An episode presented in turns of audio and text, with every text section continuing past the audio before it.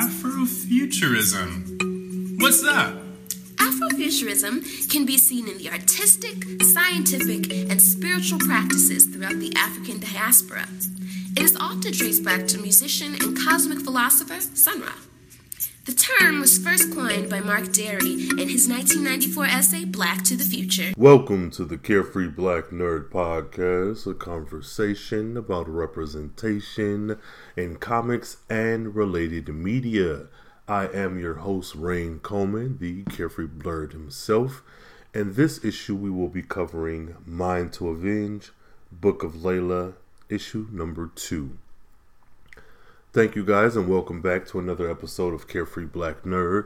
While you're here, go on over to your local podcasting app or site and subscribe. Apple Podcasts, Google Podcasts, Stitcher, YouTube, SoundCloud, all that good stuff. Hit that subscribe button and let me know that you are loving this content that I'm giving to you.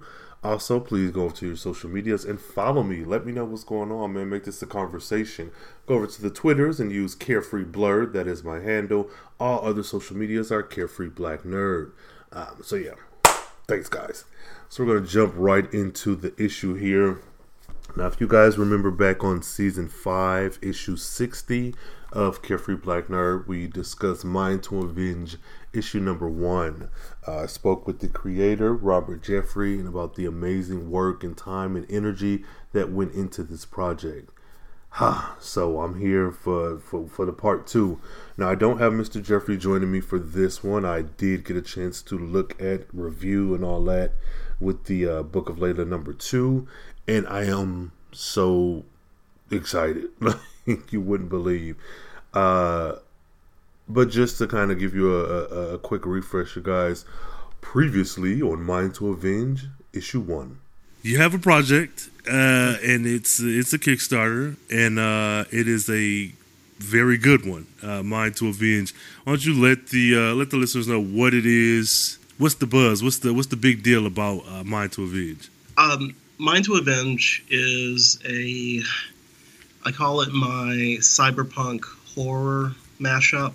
And basically it focuses on a very tragic and horrible event that took place in a 1930, actually in a mansion, a New Orleans mansion in 1833. If people are familiar with New Orleans history or the history of the slaveholding South, there was a couple named the LaLaurie's. I'm going to have to learn how to pronounce that. LaLaurie's. And there was some pretty heinous-ish that happened in the house. They were slaveholders, but basically it was discovered that the couple was on some, like, kind of psychopathic, crazy type of ish. Without delving too much into what actually happened, because that actually, and you can definitely do the I guess research or homework into what went down in real life. It's one of those stories that just kind of stuck with me when I first heard about it. So, using that as a jump-off point for my story, I tell the story of a girl who escaped the House of Horrors and pretty much made it her lifelong goal to never be anybody's victim again. All right, guys, so that was a quick little rewind of the first issue. I will implore you guys to go back and listen to that whole episode. I will have that linked in the show notes for those of you who want to click on and listen before continuing on with Mind to Avenge number 2. Now, this 2 issue has a Kickstarter that begins on Wednesday, June 12th. And that is, let's see, from the time of this recording, that is in about 2 weeks. So make sure to get ready for that. I'll definitely be promoting this Kickstarter because I like what the team is doing over there with Mind to Avenge. Now, Book of Layla, the first issue, was a high energy ride. Like, you got a lot from that story. You got a lot. You're just dropped into the story. I'll say that much. And that's something that I did enjoy about the issue, is that this is a creator-owned series and property.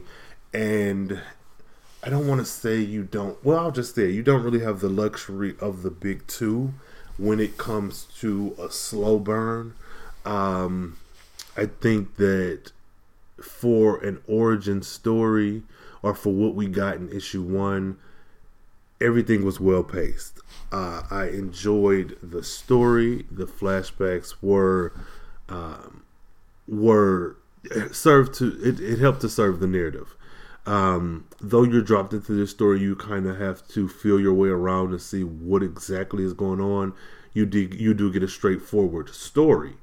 So when you're going into book two, this is a property that I cannot wait until it's completed, like the first trade. I want to say the last issue, Robert said that you're looking at 5 issues for a trade. I know this is going to be even more enjoyable being able to binge it, marathon it. Just, I don't know, sit back with the collected series and read it straight through. But I do like, again, that we have this Afrofuturism, this post-apocalyptic feeling, like cyberpunk. This is like a really, really good series. And one of the reasons why I'm really, really grateful for it is because, like we've discussed before, Black people are not in the future. Most properties that you watch and that you read, especially from like the 90s and before, when they do have a far future element, like Star Wars, there are rarely any Black people there. We are usually relegated to the past, and even, what is the show I watched? The 100? I fell off of that a long time ago, but I don't recall there being too many Black people on that damn show.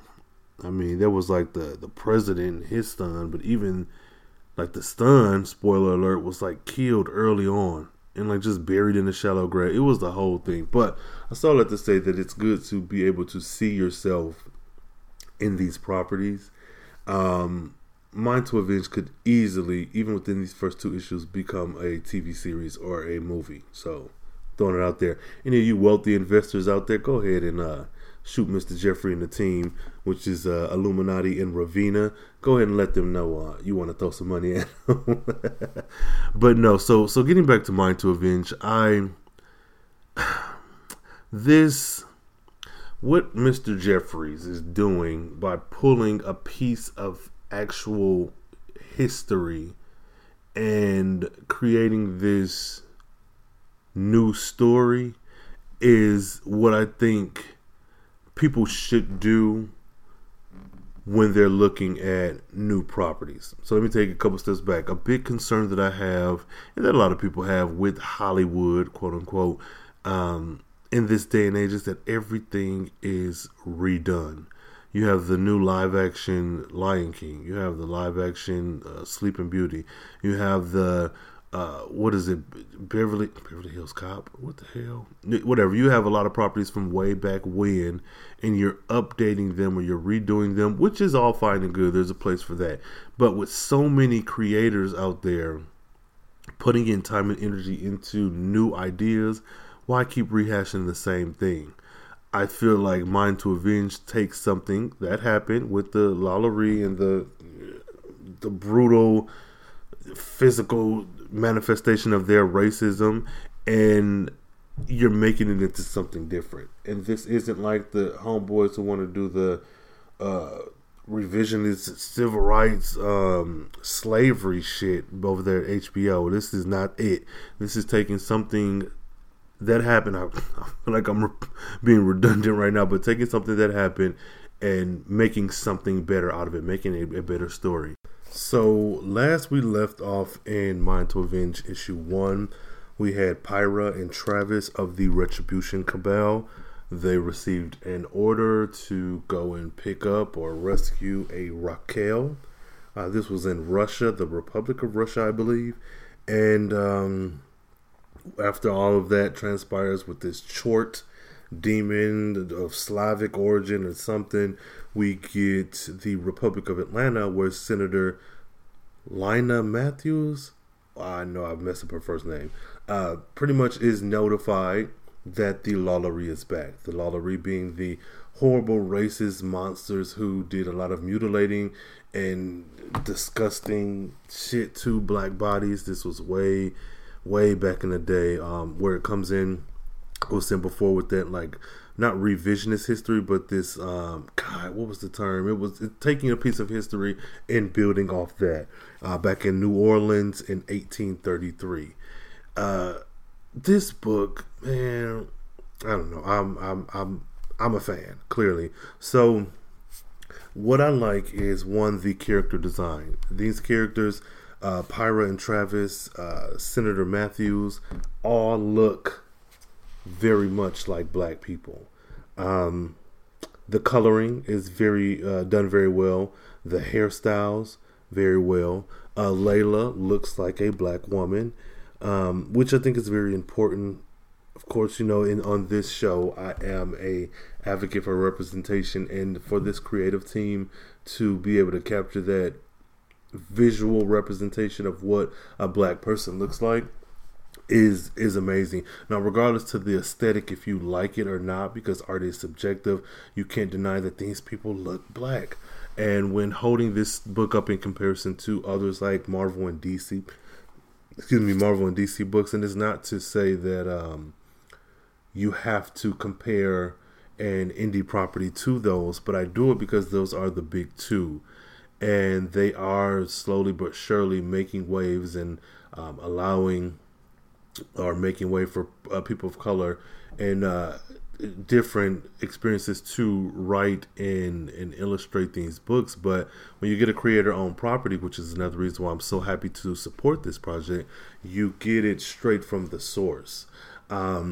You get a story that feels very much of the people that it's telling this story about. In the small, like, back and forth about Sade in the issue, in issue number 1, you wouldn't have gotten that in a book that's part of the big two. You just wouldn't. It would be so few and far between. Like, when do you think you'd pick up an X-Men book or a Justice League book and hear a joke or a running gag about Sade? Like, it would, you just wouldn't. And that's one of the things that makes me so happy to support indie creators, for one, indie creators of color, and people who are telling stories that not only, the story doesn't necessarily have to involve me per se, but if it's a story about an Asian family, about a First Nations assassin, about, you know, a Latino hipster and her amazing talking monkey, just anything that is written and created and handled by people in those communities, because that will be a more thoughtful and richer story. Now, that's, again, not to say that you can't be a white person and write a person of color. That's not even it. But when historically that's all we've been getting, when you do get something like Mind to Avenge, it's a breath of fresh air. You know, even look at the Marvel and DC books. When they do hand them over to people of color, you get usually good stories. You know, so, but that's neither here nor there. So we open up in Mind to Avenge, Book of Layla Part 2, or Issue 2, excuse me, in the Swiss Alps. And this is in the year of 2154. Now, this book feels very old and very new at the same time. Like, you get a lot of these old ancient elements, just in costume design and the way people talk and where some of the story is set, but then you also get that far-flung future and this kind of mashup in between. When we do speak about the LaLaurie, the villains of the story, or the big bads, we do get that ancient old world 1883 feeling, even style of dress. But I think, and that's even by nature of the cast of characters. So getting right into that, I'm not going to spoil too much of the story, but there's a few things that I do want to touch on. You get this meeting of the clans. We have the vampire clan, the Han Ba clan. I don't know what that is. It looks like maybe it's like some lizard people. We get the North American Lupin order, which is werewolves. We get the Monte. Oh, George. Look, y'all. Y'all know I'm not good at pronouncing stuff. We get the Madre Monte order of South America, and we get the Jersey Devil clan. The artwork is stunning. Like, some of this stuff, I'm not even aware of what this is, but the artwork presents it in such a way that I will now see this stuff in my nightmares. Which is a testament to the artist. This is a good job. So pretty much we have this like gathering that Senator Matthews saw in the last issue, and it is some shit. Like, this is another. Oh god. Okay, so this book presents us with these clans meeting and discussing, you know, as you do, the humans, the concern with them as it relates to us being the clans, the different monsters, and then the LaLaurie coming back. Like, where the hell have they been? I'm interested in finding out where they've been, and then how did you just randomly come back? And then Senator Matthews was able to, however she did it, she was able to see that you guys were back. How is that? Why is that? I have a lot of questions that I want this series to continue so they can be answered for me, because I'm interested. So we get where I thought we would have gotten from the last issue, this just meeting of the minds, meeting of the monsters. We're going to get together and talk about X, Y, and Z. No, we got something else entirely. We got some, you motherfuckers need to do what we tell you to do or else. And it was done. It was written in such a great way, because you could easily fall into this trope of, we're the biggest of the big bads, submit to us. But the way that they got, they being the LaLaurie, got everyone else and all the other clans to follow them was so good. Expert storytelling. It was really good. I'm not going to spoil that, because I do want you guys to check out the book. But once they did get folks to turn, which was a very intense scene, again, something that I would love to see played out on TV or played out on the big screen. Like, whew, this was good. So kudos to them. And it also shows how ruthless and cutthroat the LaLaurie are. Like, so we in the first issue we get a very mythical depiction of them. Like, we see them, well, one of them for like a few panels, and everything else seems to be its own story with that background knowledge. But then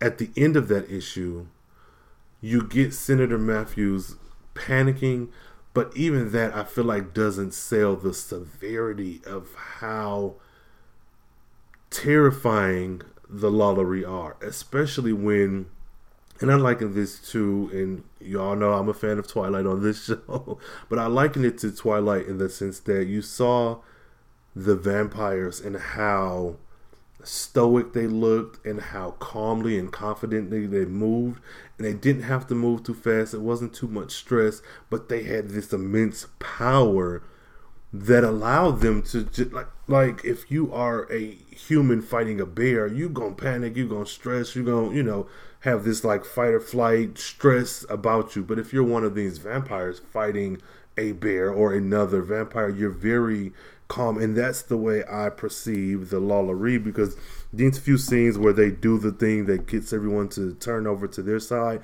they are very calm. They are very almost regal. And to see the shit that they do, I'm trying not to spoil it, y'all. To see the actions that they take and how calm and reserved they are, that's more terrifying than, say, like the Lupin order, some werewolves chasing after you. Like, it's oh man, it's the stuff of nightmares. And they're back, and they want their rightful place where it was before, back in 1883 and whatever. And the only way to do it is to get rid of Layla. So we see Layla in this second issue, and she is, man, she is so cool. Like, I would love to see this on screen. I'm going to keep saying I would love to see this on screen. Layla is, whew. Okay, so before going forward, you guys, while you're listening to this, if you've read Mind to Avenge, issue number 1, tweet me, Carefree Blurred. Use the hashtag CBNPod and let me know you've read Mind to Avenge number 1. If not, get on it. Get on it. Get on it. Yeah. So we cut to Layla, who is, I have nothing to compare her to. She's just on a ledge and jumps off, and there she is with her jetpack. And you see, in this world, we have cars that fly. This is very futuristic. This is very much your idea of what's going to be in the far-flung future. Very modern Jetsons type of Fifth Element-ish things.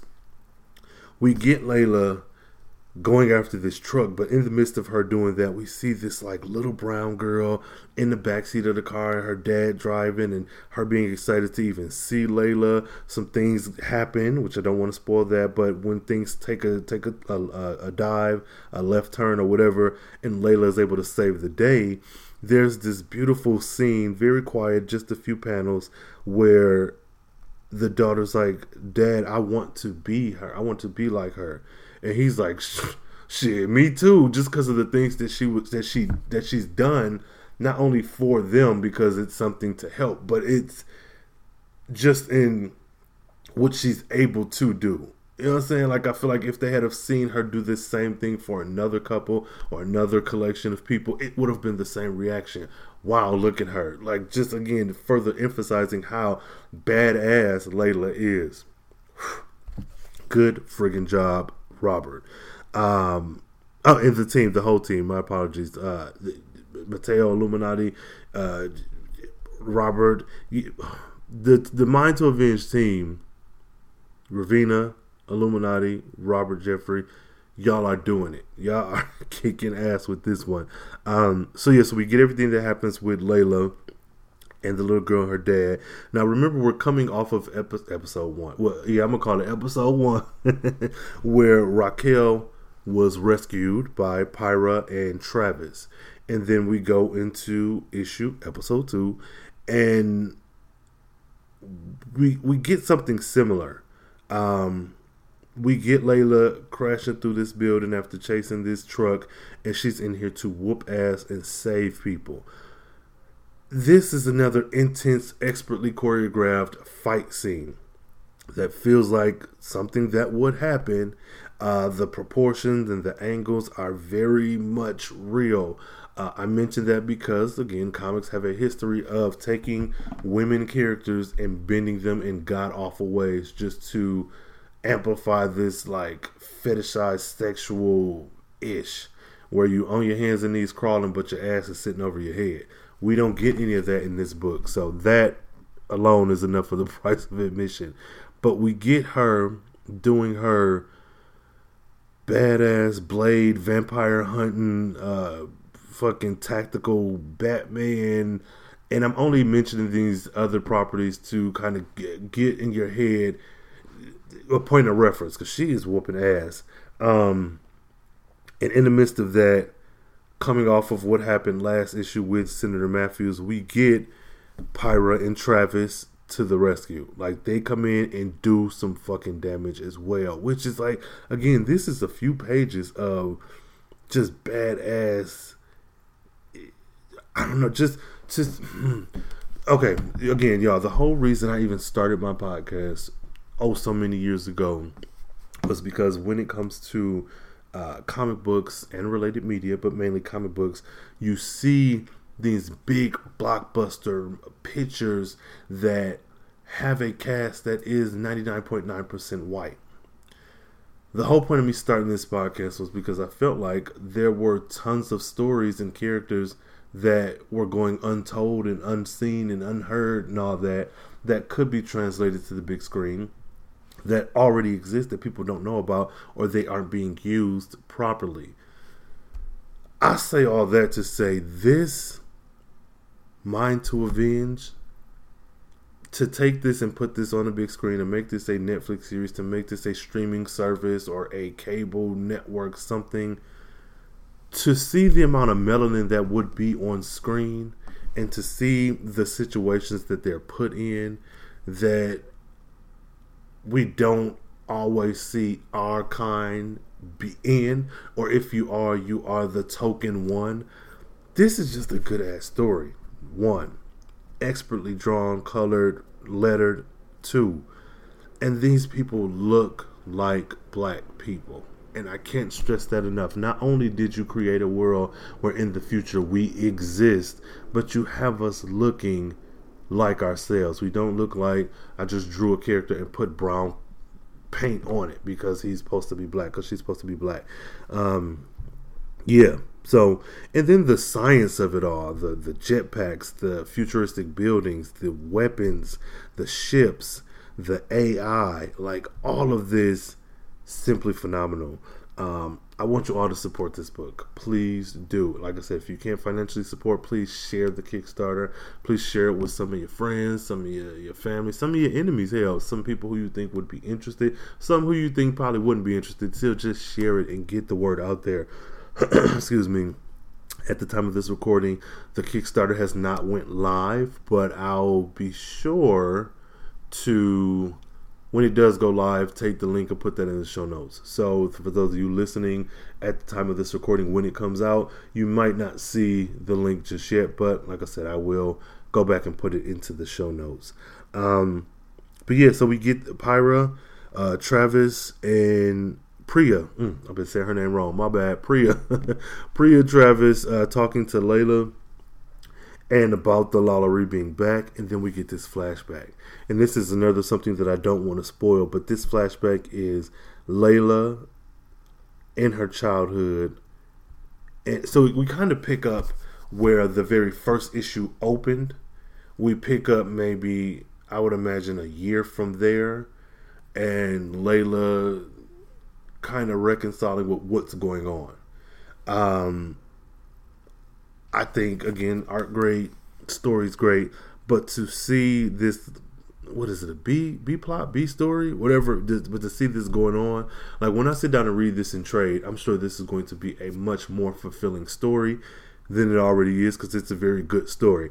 But to see how we go from the Layla from the first issue, who is very much an innocent, to seeing Layla in the second issue fully grown after time has passed, doing what she does, to get another flashback to see that in between that made her who she is in this second issue. Again, expert storytelling, hands down. This cliffhanger, this ending has me anxious for episode issue 3 of Mind to Avenge. I need to know what happened in that time. Well, I'm not going to spoil it. I just know that if you guys have liked anything that I've suggested or recommended on this show before, this is definitely something that you need to get your hands on. For all of you new people who are listening, pick up Mind to Avenge. God damn it. It's a worthy purchase. So again, kudos to the creative team. Mind to Avenge. Bruh, this story. So again, I can't think of too many properties that are out there that are futuristic that have us in them. I know I sound like a broken record, but that's very important. When people envision the future in art, most often it's seen through a white lens. Only 8% of the 100 top-grossing sci-fi and fantasy films featured a protagonist of color. Half the time, the protagonist was Will Smith. But we're not all white or Will Smith. The future looks different if you look at it through the lens of black experiences. That's why we have this thing called Afrofuturism. The term was coined by culture critic Mark Dery in 1994 to point out the lack of black writers and black stories in science fiction. But let me know if there are any properties out there that are futuristic, that have majority black people, or more than just the token, or even, you know, Asian or Hispanic or whatever. But while you're doing that, I want you guys to pick up Mind to Avenge. Go on over to Robert Jeffrey's social media accounts and let him know how you felt. How you felt about issue one. You know, if you're picking up issue two, when this Kickstarter begins, will you have your coins ready and be willing to support this property? They'll be all listed in the show notes, of course. And man, thank you all for listening. Make sure to check out the 4400 review show, A Light in the Sky, with none other than Mr. Robert Jeffrey and myself. That should be coming out. Season 2, episode 1 was last Monday is when we released, I believe. Tomorrow, Monday, you guys will be hearing episode 2 as well. The pool is back in full effect. I'm doing that every week until I just can't. And other episodes of Carefree Black Nerd. But yes, please support this Kickstarter. Be on the lookout for the links. Make sure to follow Mr. Jeffrey. You'll definitely get all the information from him. I'll be sharing and retweeting and posting as well. This story needs to be told and it needs to be read. So make sure y'all checking that out. Social medias. Make sure to follow me, Carefree Black Nerd, at Carefree Blurred on Twitter, Carefree Black Nerd everywhere else. Hit me up on your podcasting apps, Apple Podcasts, Google Podcasts, Stitcher, all the other ones, at Player FM, all that good stuff. Check me out. And if you need to get in touch with me, email me, carefreeblacknerd@gmail.com. I very much appreciate it. You all appreciate it. And until next time, guys, stay carefree, stay nerdy, stay geeky, and stay mind to avenge.